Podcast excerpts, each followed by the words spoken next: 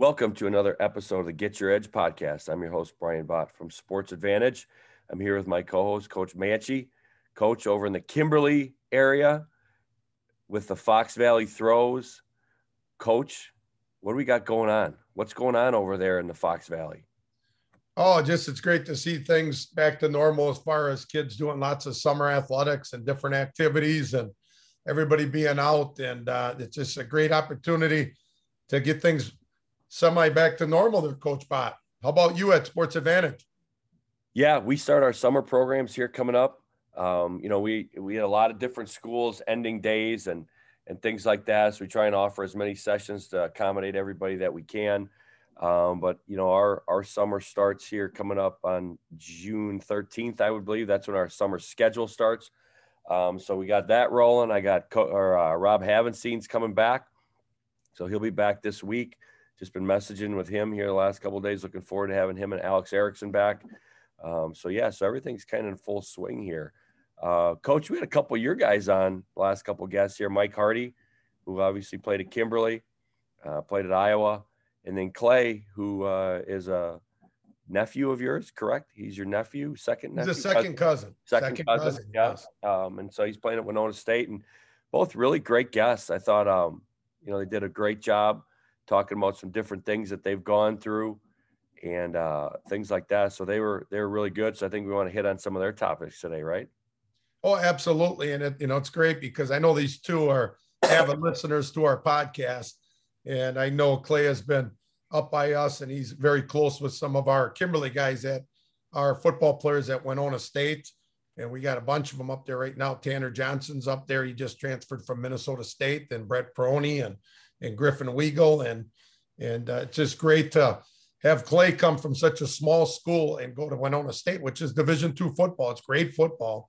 And um, it's great to see our kids when they went there, Clay was really open arms with them. And I think that's one of the things our, a lot of our listeners are going through right now. They're going to different colleges. Right. And, you know, they're the, they're the little minnow in the big pond now again. And it's nice when those older upperclassmen kind of take those younger guys under the wings. And it's exactly what we preach at the high school level with, you know, upperclassmen, juniors and seniors, even sophomores helping the incoming freshmen out because that can be quite the, the drastic experience uh, for those individuals. So that's we're in the process of doing that right now with our summer training. And you talk about summer training.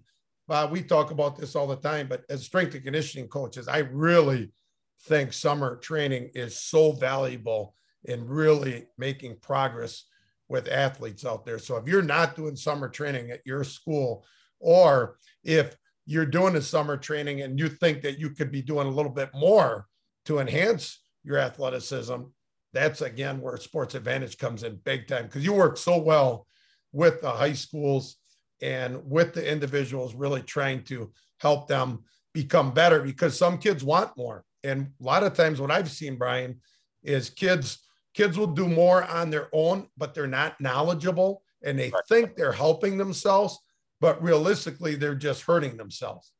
So, athletes, it's very important that if you want more, and parents too, because parents always want, hey, how can my son or daughter get a little more competitive advantage? That competitive advantage is done with a professional that can assess the athlete and therefore bring up those weaknesses to really help the athlete become a lot better as far as movement skills, you know, and and, and strength and explosiveness. Well, and two, Dean, I think that comes down to coaches as well, being taking your ego out of it, that your kids are are going somewhere else to to get some extra work in. Now, there there's a lot of things that come into play with that.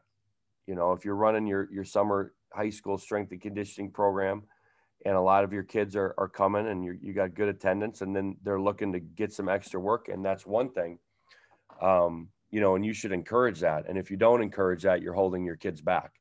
Um, and that's just straight facts. So there, there there's no 100% complete program out there. There's just no way um, with the the job that you high school strength coaches do which is exceptional because you have to manage so many kids in a short amount of time but there's there's no way a lot of your kids and especially your kids that want to play in college can be getting every single thing they need so if they're looking to go do extra work at our place or somewhere else if they're looking to do some other things to make themselves better. You should be encouraging that and not telling them, no, you don't need that. Because trust me, okay, we've seen enough kids walk through our doors. Most kids need a little bit more than what they're getting. The other thing is this if a lot of your kids aren't showing up and they're going other places, you probably should reevaluate what you're doing in your program. Because at the end of the day, with the amount of social media, with the amount of knowledge, with the amount of you, you know ability for people to get smarter, knowledge is doubling. I think I I, I saw a podcast. Knowledge doubles. I, I believe it's every nine months, something like that, where where people get twice as can get twice as much knowledge in that amount of time because it's right at our fingertips. So if a lot of your kids are leaving and going somewhere else and are not even showing up, you should probably take a personal inventory on some of the things that are doing that you're doing there. And that's not me being rude. That's just the reality of what it is. Parents are more educated, athletes are more educated. The grass is not always greener, that's for sure. But at the end of the day, if they feel like they're not getting developed, um, you know, those are some real conversations that you need to have with your kids and, and with yourself and, and evaluate what's going on. Yeah, Brian, you know, the big situations or, or conversations I have with a lot of coaches, and then I'll ask them, they'll, they'll be like, you know, I, you got, you're a big promoter of track and field. And, and they'll, they'll tell me, well, we don't promote track and field because, you know, for example, this is just an example. Maybe our football coach doesn't agree with the track coach and, and, you know, our track program doesn't do a really good job you know, there's some truth to that. You know, if you're going to promote something as a coach or a, as a parent, it's got to be a, a, situation where it, it's got a great reputation and they're going to do an excellent job. And I think, you know, what you do at Sports Advantage, that puts a little bit of pressure on you know, high schools to make sure that they're educating and they're doing a good job. Right. Because if you don't have a good program, you know, kids want great training and they want great coaching. And that, if you're a, a, coach that really wants the best for their athletes, and every coach wants to win, Brian, that you are going to try to do whatever you can to help your kids be successful. And that's really going to help your team if it's a team sport as well. Well, and Dean, the one thing that I can stand on for myself and for for my business is, you know, when I talk to high school coaches, they're like, "Well, you're running a business. Well, you you know, you need to make money. You need to run a business." No question. There, there's no doubt about that. But I would challenge any high school coach out there that feels that way that has ever called me and I've said, "No, I'm not going to help you because I know if I don't if I don't help you, your kids will come to me because we'll do it better." We will help any high school coach. We will I've answered every question. Dean, you call me and ask me questions all the time. Now, obviously all we're best time. friends, but you know, yep. there's never been a time I'm like, ah, I don't know if I want to share that with you. Like I like we share the conjugate method 100% openly. I've had two of my directors on here sharing exactly how they do it in their gyms. We mm-hmm. share it with coaches nonstop. So, yes, do we have a business? Absolutely. But the way we go about things is we want what's best for the kids. And that's why my phone, my cell phone, is readily available for any coach that wants to call and ask questions. Our doors are unlocked. You know, I, I learned this from Elite FTS and, and from the Laura Phelps and Westside Barbell, some of the best people in the the world. Doors are always open. If you want to get better, come walk through the door. It's not that hard. I understand gas is a little expensive, but if you know if you want to get on a call instead, that's fine. But we're always here to help. And yes, I do have a business to run. And yes, you know, we want as many kids to come through our doors as we can. But we're not going to downgrade your program and, and not have try and help you have success you know, to try and boost what we're trying to do up. We're good enough on our own. I, I feel good enough about, you know, we do what we do. Um, and it's not for everybody. And that's okay. I don't want it for everybody. I want it for the people that fit our culture. Just like Dean, you want the kids that fit your Kimberly football culture or your throws culture. Just like at Sun Prairie, they want kids that fit, fit their culture and things like that. So I, I think it comes down to high school coaches you know, you have to continue to improve yourself, continue to get better, continue to seek knowledge because what you did last year probably isn't what you should be doing this year exactly, you know, um, and go from there. And so, again, I, I firmly believe that. I understand that we have a business to run and we run it, you know, at a, at a very high level. But at the end of the day, we're never holding back knowledge. Like, you know, there are some other places that do that You know that you know they think they got the golden ticket, the golden secret. They got all the gimmicks. Guess what? Great methods win over great gimmicks every day. For sure. And that's the end of the day. So after we're done with that, coach, let's hop on something that that Mike Hardy talked about. Um, talked about you know his experiences with a couple different coaches that he had, mm-hmm. um, and it was a great thing. You know, we talked about it afterwards. Is how the really great coaches know how to adapt to the different athletes that they have um, with with their coaching style and things like that. Now you're going to have your philosophies, you're going to have your demeanor, right? Some some guys are they got they want to have the tough, you know, intimidating demeanor, which is fine. You can have that. But when you're communicating with your kids, you have to know your individual kids and you have to know what makes them tick. And you have to know, you know, how you can get your message across to that athlete. Maybe if you make a mistake in a drill, okay, I'm going to communicate that differently to you than I am to Coach Mangan because maybe Coach Mangan is, eh, he likes more vocal. Maybe you like me to be real cerebral with you. And so I thought I really love that point that Mike was talking about in college, Dean. Yeah, I know. I just remember when Mike was in college and we would still have that communication and I'd ask him how things are going and you know how he was adapting from high school to college. I think you know that was that was a big change for him because I was one of his coaches in the D line and uh, it was really hard for him to have a person that was just totally opposite, that was screaming and yelling and just high, high octane, high, high um, adrenaline, you know, all the time, just constantly and, and just outwardly screaming and yelling and, and criticizing in front of others. And then I think that was very difficult for him because I just remember Mike was always an individual that, you know, before everybody explained the why, you know, he he was one of those individuals. You know, now everybody talks about, hey, why are you doing this? Why are you doing that? And then explaining it to the kids. He was one of those individuals way back then, is that he wanted to know why why do you place your hands here? What what's the advantage if I do that? What's the advantage if my step is is this duration instead of you know a real big step? He always wanted to know the reason why it was going to make him better. And that cerebral approach was just kind of his personality. And he learned much better that way. And I we find that out. I think one thing you find that out is when you were you're a teacher, and a lot of our guests have, have mentioned that. You know, you, you a lot of your best coaches are teachers. And you have, you have to understand there's lots of different learning styles and there's different ability levels. And you got to figure out what makes that person tick. And then when Coach Hardy, that person left, and he got a new D line coach, it was just the opposite. And he was very patient. He was a teacher. And, and Mike said that he, he really was a teacher. He taught before he started coaching. And he really got that relationship built with him, spent those extra times, hours in film, and really breaking it down in a way that Mike could comprehend. And there therefore it transferred and he was a much better football player.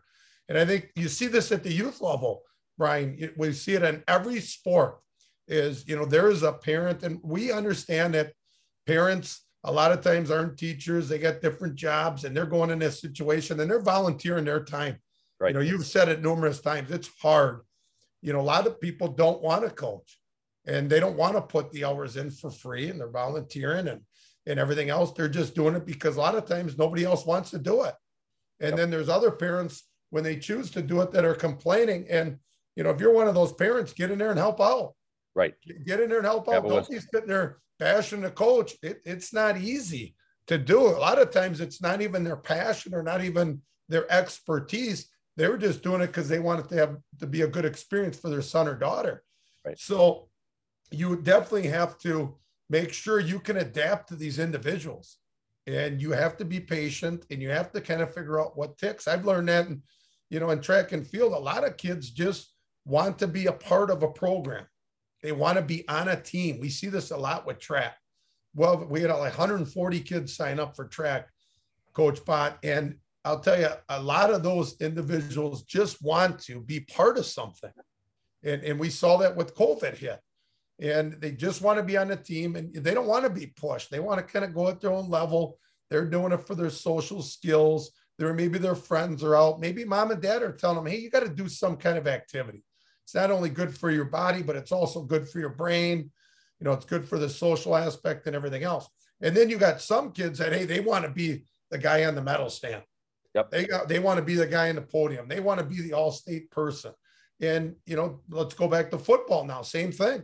A lot of kids are just happy being part of that team, wearing that jersey, having that experience of you know underneath the lights on a Friday night. And then there's other kids that, as you know, and I know, they're trying to get a scholarship. They want to play at the next level. They want to continue their athletic career once high school ends. And we know, you know, you have to be in the top six percent to play at any level.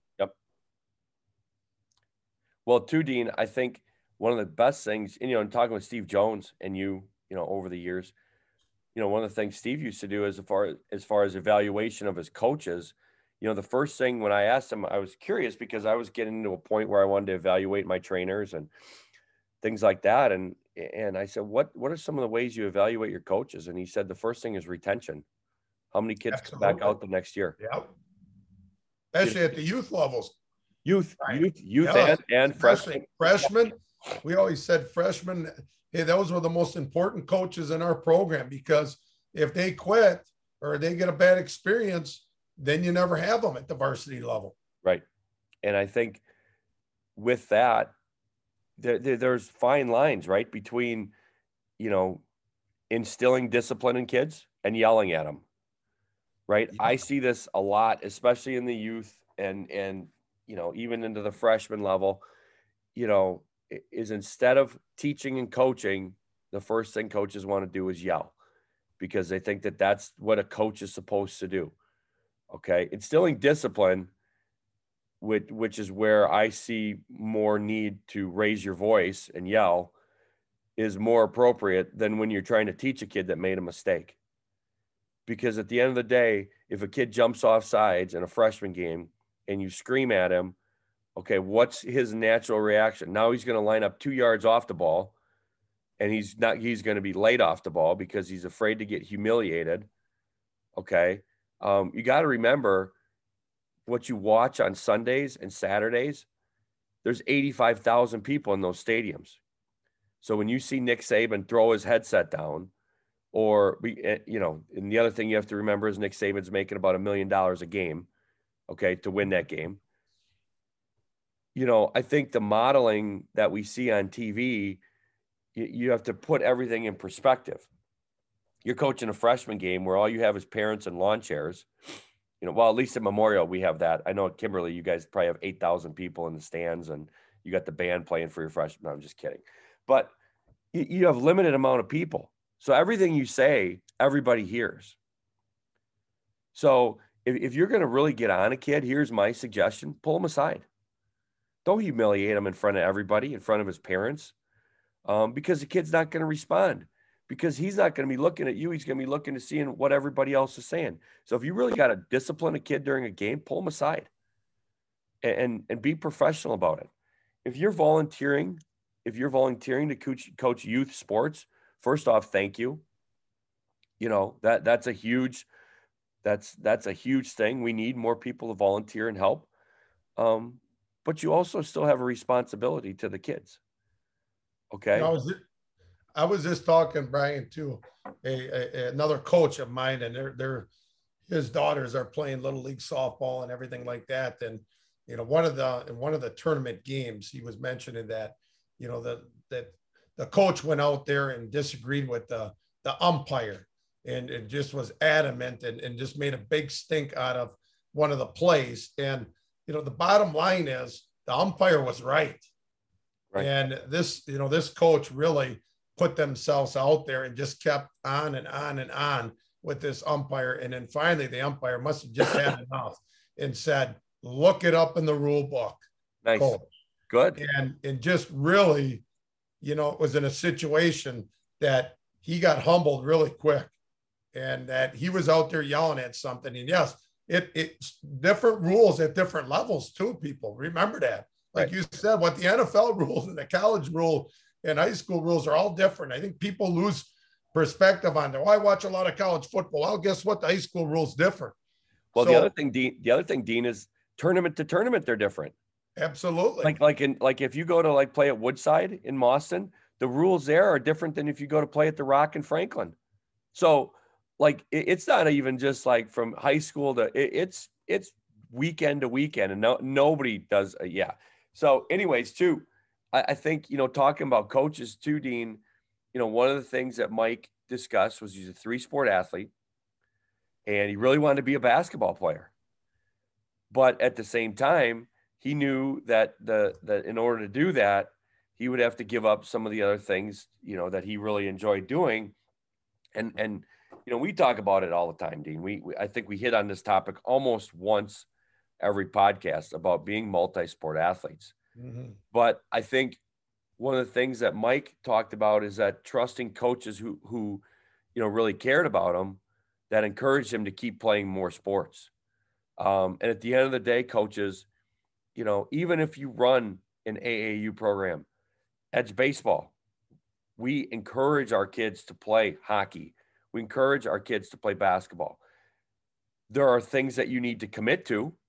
Okay, so let's let's not get it, you know, fooled that you could just go wherever you want, right? At, at certain points, there are times where baseball needs to be a priority in our program just like it should be in basketball or volleyball.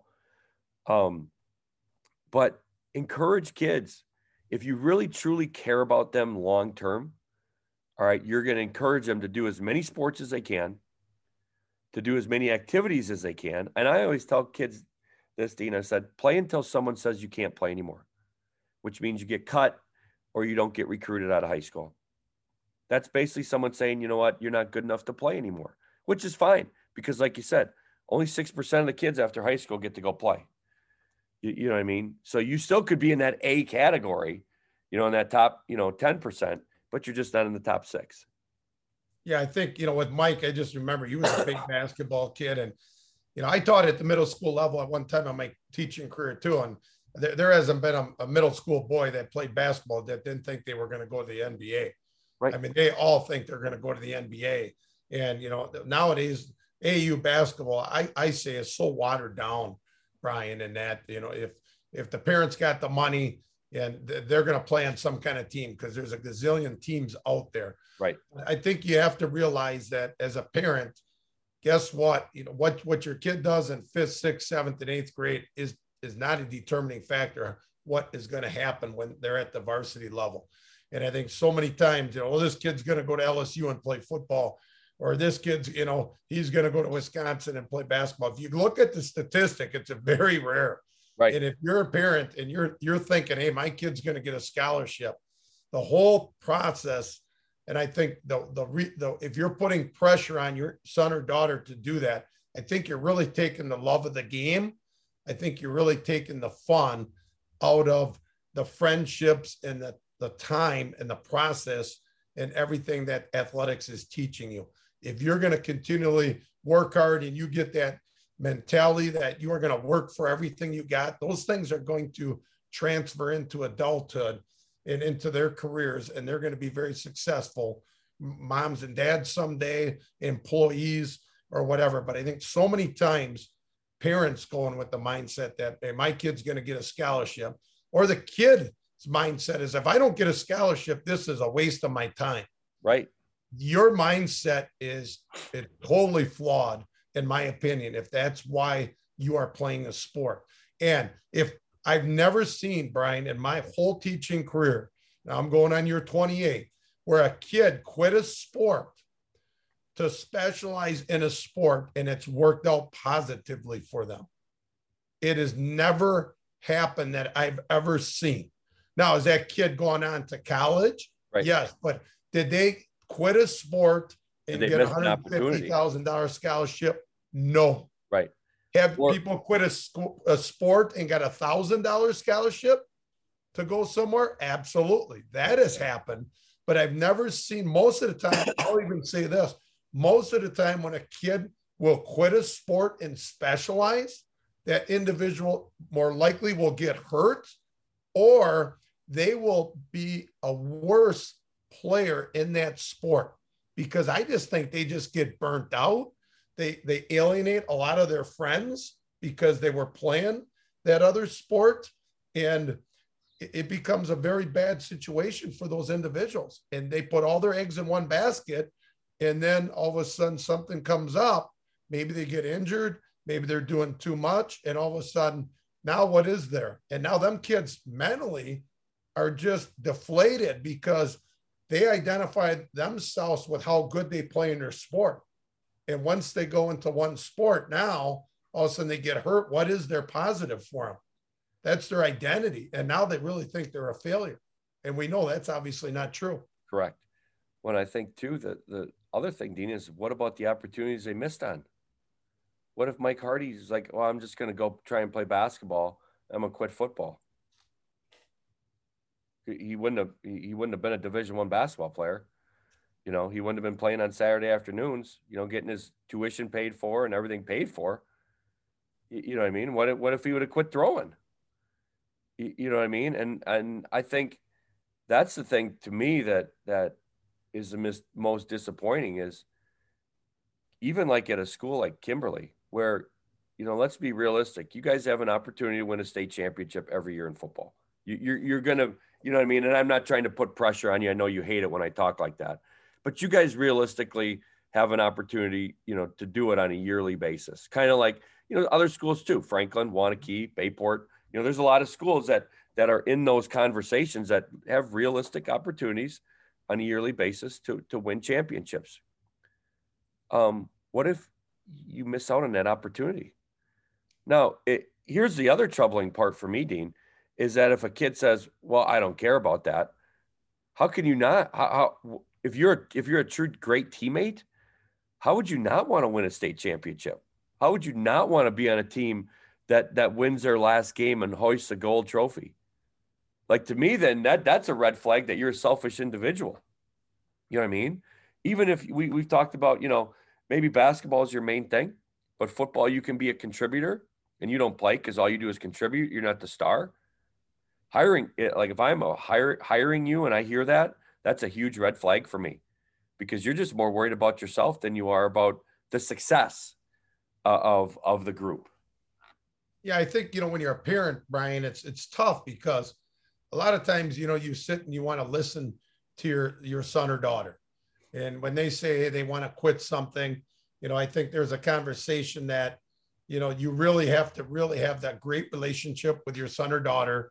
You really have to think it out and and then kind of get to a, a realistic approach as far as what you're going to do because I've seen other parents tell kids Yep. If that was my, if you know, if that was my son or daughter, I'd have them quit too. I'd have them just specialize.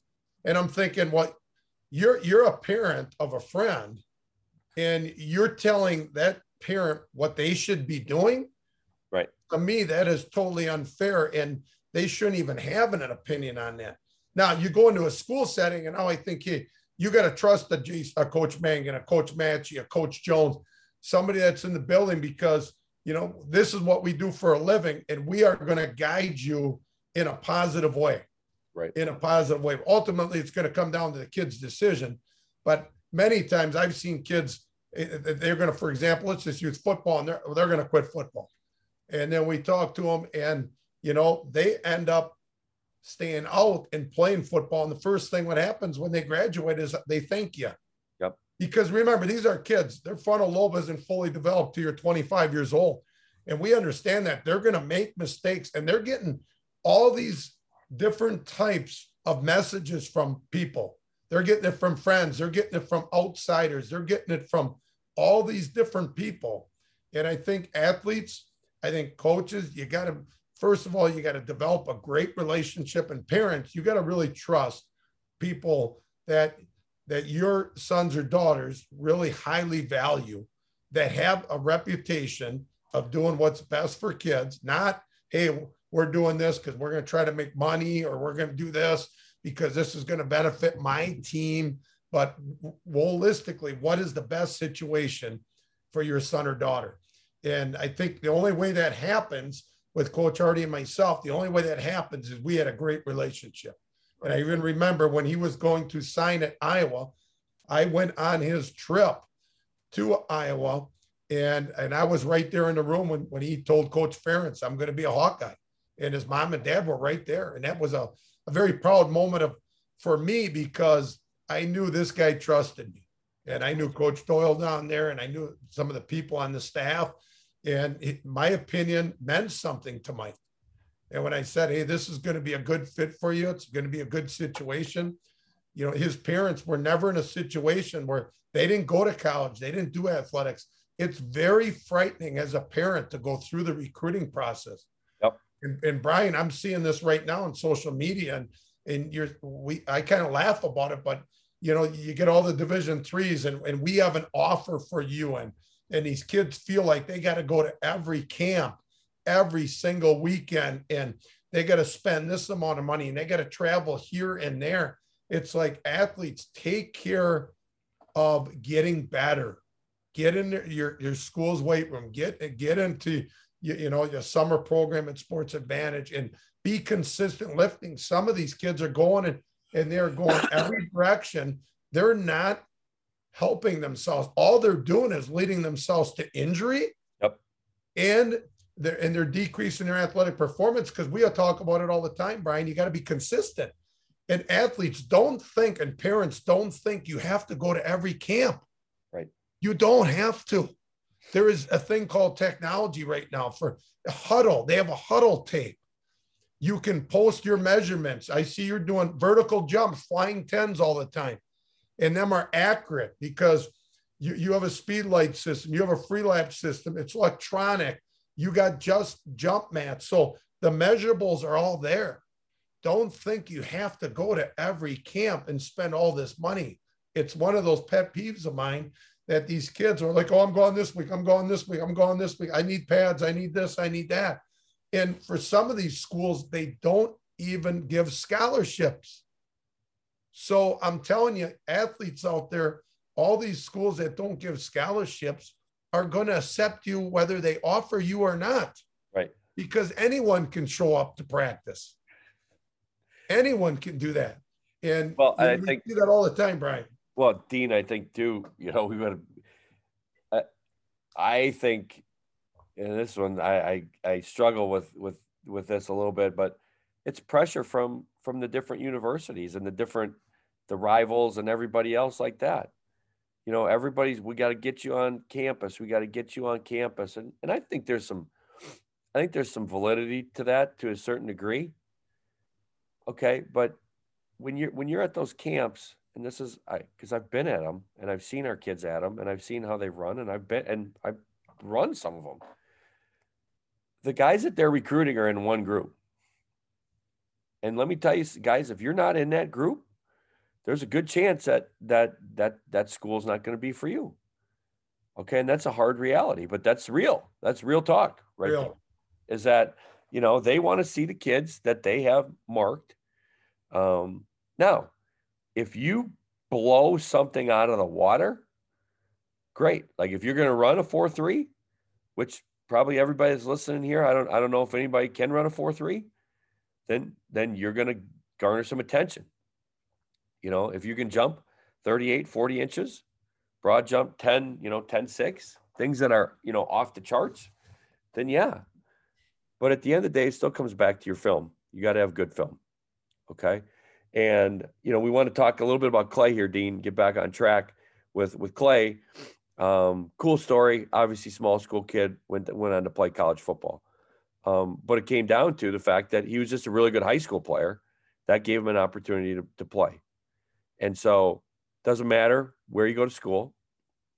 Uh, you can go to the biggest high school in Wisconsin. You can go to the smallest high school in Wisconsin. You know, my college roommate went to Webster and he ended up pitching for the Anaheim Angels. You know what I mean? So it doesn't matter where you go to high school.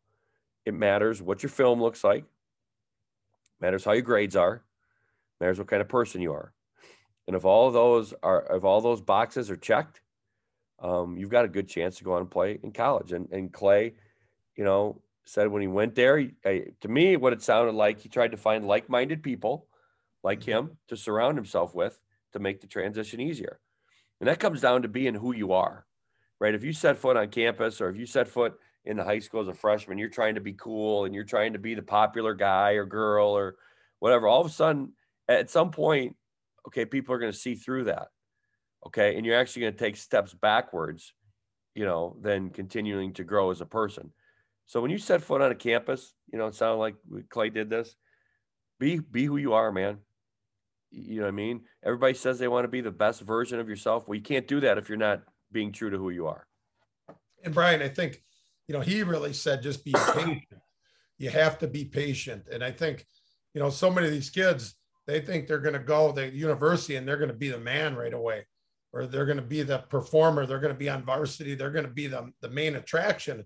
You know, I always tell our kids, you got to understand, you go to college, some of these kids are four, five, even six years older than, than you are. And just think when you came in as a freshman in high school, were you playing? Were you starting? Were you the star? And all of a sudden the light bulb goes on. Well, no, you know, I had to work my tail off for two, three years before I had that opportunity. And I think it's the same thing. And he said, being patient, I think you have to be patient. And I think coaching wise, if you want to be a great coach, you got to be patient. You just don't come out of college because you played a, a sport in college and then start coaching and think you're great. Right. I mean, I think Mike Verstegen, who played in the NFL, that was with the Badgers, he was one of our podcast guests. When he started coaching high school, he's like, "Holy cow, is this hard? This is hard." And he had to be patient, and then he developed into an incredible offensive line coach. But it took a while. He didn't come in thinking, "Well, I know everything, and I'm gonna I'm gonna do this because of what I've done." Some of your best coaches didn't even play the game. Right. They didn't even play the game, and so it, you just have to be a great teacher. You got to be patient, and like we always say, you got to just be continually hungry to get better, and that's what Clay is. Yeah. Clay loves the game of football. I saw that when I saw him in high school, and I mentioned that to him. But a lot of kids love Hey, they love getting the social media. They love getting the edits. They love getting the kudos. They love all the praise. But do you really like the day to day, the grind of getting better? Do you like the workouts? Do you like the film study? As he mentioned numerous times, he enjoys that part of it. Yep. And so many enjoy just, hey, the Friday night under the lights or the game or the meet or whatever it is. But if you don't enjoy the grind, it's going to be very difficult to in, continue to continue your career once you're in college, especially the higher the level, the more time commitment as well.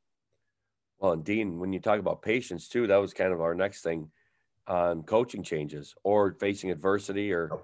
or things like that. And you know, I, I watch some of the and I and we go back to AAU and and travel baseball and some of this other stuff. There there are some programs that do an exceptional job of getting their kids into colleges, all right, and higher level colleges. But when you look at the, at the end of their first year, half the kids transfer out because they can't handle it, you know, because you're not in the right fit.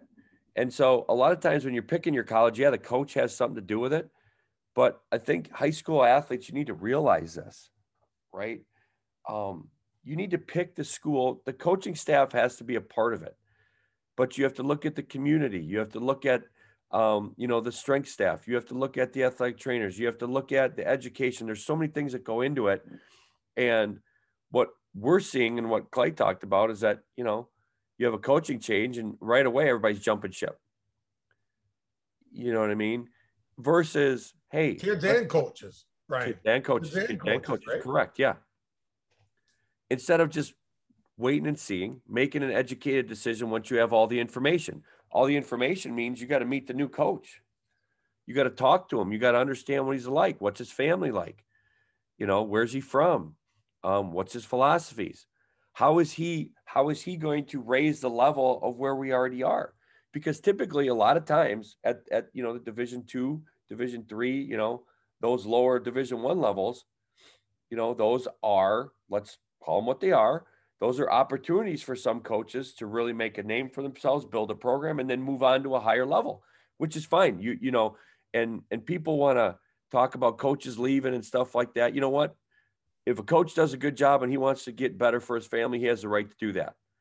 Okay, and, and anybody that says that, that that that's wrong is you know what you don't understand, you know, athletics and and competitiveness because at the end of the day, if someone wants to have something better for their family, what they think is better for their family, then they should do that. Now, the NCAA has done a great job of letting college kids basically make the same decision. Okay. But now you're talking about an 18, 19 year old making a decision versus a 45 year old. Okay. And, and, a lot of times these transfer portals and these jumping ships because you're not playing after the first year, um, most of them don't work out. You know what I mean? There's a reason why you chose the school you chose first. Okay. Because you went through the vetting process. That's where you take the most time to understand where you think is going to be a good fit for you. And yeah, have circumstances changed? Absolutely. You know, now you have a new coach. You know, so what, but what are you going to do when you get a new boss at work? You're just going to quit? You know, when you're 35 years old and you got three kids at home and a wife or, or, or you know, or a husband or whatever, you're just going to quit? I mean, that sets a bad precedence for how you're going to live the rest of your life. Now, flip side of that, right? You go through the process, you know, you spend a couple weeks, couple months with this new coach, and you're just like, nah, he's not a good fit. Like we talked about with Mike. You know, if Mike would have looked at that and been like, nah, this isn't a good fit for me, you know, now you've explored your options. Now you've given it some time, you've had some patience, and now you're making an educated decision for yourself. But just transferring just because a coach left, I, I, I think that's a cop out, quite frankly. That's me. Yeah, Brian. I, I mean, it's, it's so many good, interesting points there. I'm going to take the coaching change to the youth level, and sure. I think that's why it's so very important as as parents out there, because I know we got a lot of parent listeners that get your kids in lots of different activities when they're young, and have them experience different, not only different sporting movement patterns, but different different skills that they got to learn in those sports, but also different coaches. I remember the frustrating thing for me when I was my kids were doing athletics was you know I do coaching what I do for a living. Teaching and coaching is what I do. So this is my expertise where not everyone is like that. So I would like to take each of those situations when my son or daughters would come home and they would be frustrated and say, Hey, this is what happened, that would happen, or this is something I observed. And I think you got to take the good with the bad and they have to learn from it and understand that, you know, if your son or daughter has a great youth coach that is making it fun, that is doing it in a positive way, and I think you have to, if your parent and your kids involved with that, make sure you let that individual know because they're doing it volunteering. They're volunteering their time. And I think it's so important to make sure you go up to that coach and, and, and tell him, hey, I really appreciate you know what you're doing to help my son or daughter. I don't think we get enough of that, Brian, out there from parents. I think you know parents just want to know, hey, what is in it? What's in it for their kid? And it's not about being the star. It's about the lifelong lessons that you learn. And kids pick up on stuff real quick. Parents pick up on stuff real quick. If, if that coach is got a kid, son or daughter on a team, and they're and they're getting privileges, hey, everybody knows it. Everybody knows it. So you got to treat you got to treat each kid. I know they say you got to treat each kid fairly or the same, but you don't. You have to treat each kid as an individual and put those kids motivate them, just like Coach Hardy. You, you got to you got to motivate it. Maybe if there's two other dads helping or moms helping coach, maybe somebody else can be be the spark that lights that person's fire and, and helps them learn a skill or gets them motivated or does it in a different little positive way that that person can learn. But I think you have to take those uh, situations. And then the hard part for me is when my son or daughter had a really good coach, and then the next year had a coach that wasn't very good. I think that was really hard from a mental standpoint for my son or daughter to be able to do because they'd be like comparing themselves to a really good coach and then all of a sudden now they're starting to get kind of turned off to the sport. Right. Because they're seeing a way being done that isn't positive. For example, that's very negative because right. you see some of that, or winning at all costs, Brian. That, oh my God, the coach is in a great mood if they win, but the coach is making us run extra if we lose and he's punishing us. So them were situations I think where I, you know, I just sat down with my son or daughter and said, you know, this is why you're out for sports. And, you know, this is what you're trying to get out of them. Yes, I don't, this, I don't agree with this or that or the other thing, but you got to understand, you got to tell your son or daughter, you know, that you're proud, that it's fun to watch them. And I, it can be a grind. A lot of parents, you know, I was just at a graduation party yesterday and you know parents were coming from there they're in between softball games and in between basketball yeah. games and in between baseball games. And they're running around and we can only stay for 45 minutes and then we got to get to the next game and uh, the, our, our game got rain delayed and blah blah blah. It's it can be very stressful for parents too because they're spending so much of their time and also their money brian in, in giving their kids these opportunities. But bottom line is hey use a coaching change and find out how that coaching change can help your son or daughter or the individual and we're in a coaching change right now at kimberly high school and as I mentioned, I think it can be such a positive and you know invigorating way of having kids be able to get there at practice and impress some new people. And, and maybe, you know, there's a situations a lot of times where some kids get in kind of a routine and they think, wow, maybe coach doesn't like me and maybe that's why I don't play, or maybe I'm not getting a fair shake or whatever. But I think you got to use that time. And like Clay said, be patient. And like Mike did, is a just bide your time. And he really caught on with his new coach. Right. And that's what sparked him. And he spent so much time in order to do that. So you got to look at it as it's going to, you got to be patient and you got to continually think that, hey, I got to utilize this as a good thing. And don't always think of it as a bad thing. Like you said, jumping. Hey, I'm going to jump schools because this coach got there. Well, why did you choose that school? Right. Was it because yeah. of your major? Was it because of the setting? you know, are you just going to school for athletics? Well, then, right. you, then you didn't make a good decision. Right. Because not everybody's going to the NFL, the major leagues, and to the NBA and whatever, or being the Olympics. So that can tell you a lot right there of why you're in college, what you're trying to get out of it, and everything else. Well, Dean, these are some great topics, I think. Um, so I think we're going to close her down here. But uh, what do we got? Fox Valley throws. How was the first week last week? First week was really good. We got a lot of people that have been to the club already. We got middle school kids, we got high school, college age. It's it's just so great to see these kids helping each other, you know, building those relationships for kids from different schools.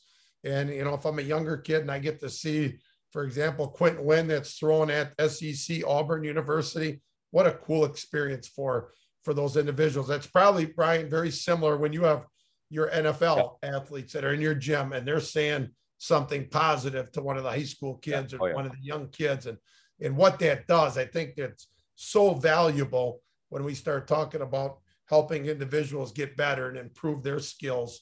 And it's it's really been a lot of fun. We got three more weeks of the June sessions, and we'll definitely have some July and August sessions as well because kids are there, they're getting better, they're learning things, and they want to continually try to change their best. That's awesome. Well, I've got some pretty exciting stuff for for our listeners. Um, coming up this Wednesday, I believe it's June fifteenth. June fifteenth, six o'clock Central Time, seven p.m. Eastern Standard Time. I get to sit down and and talk with uh, Big House Joe Kenn uh, on dynamic discussions. Uh, so that's you know Joe has been a strength coach for 30 plus years. You know he's one of the pioneers of collegiate and professional strength and conditioning. Uh, so I'm honored to to be able to sit down with him and and and talk with him for for a while. So uh, if you go to the Dynamic uh, Strength and Conditioning website, I'll put that in the show notes um, where you could sign up to listen. To that. It's a live discussion. Um, so I, I'm really excited to to be on that podcast, Dean, with him. Brian, that's awesome. I remember when AJ Klein was playing for the Carolina Panthers, and Joe Kenn was the strength coach. Yeah. Matter of fact, one of the years he was the NFL strength coach of the year, and um, he just had nothing but great things to say about Big House. Yeah, just the relationships he builds, and and really understanding, especially at that NFL level. When you talk strength conditioning, you're dealing with a wide variety of different types of athletes and different types of needs. And he was really good at individualizing you know, their workout to, you know, it's a big difference when you got a, a 10, 15 year vet Correct. and you have a rookie. And AJ said he was just awesome to work with. And just him working with the Cam Newtons and the Luke Kuechlys of the world, he's uh, really been able to uh, work with some of the elite athletes. Yeah, I'm really NFL. excited. I'm really excited. I'm honored, actually. You know, I mean, Yes. to be able to be on that and talk with him. So, um, yeah, we'll we'll. I'll be tuned in for that. Everybody, check that out. So, appreciate you listening in today. Um, hope everybody has a great week, great start to their summer. Make sure you keep grinding, and keep working hard, and we will see you next time. Chop it.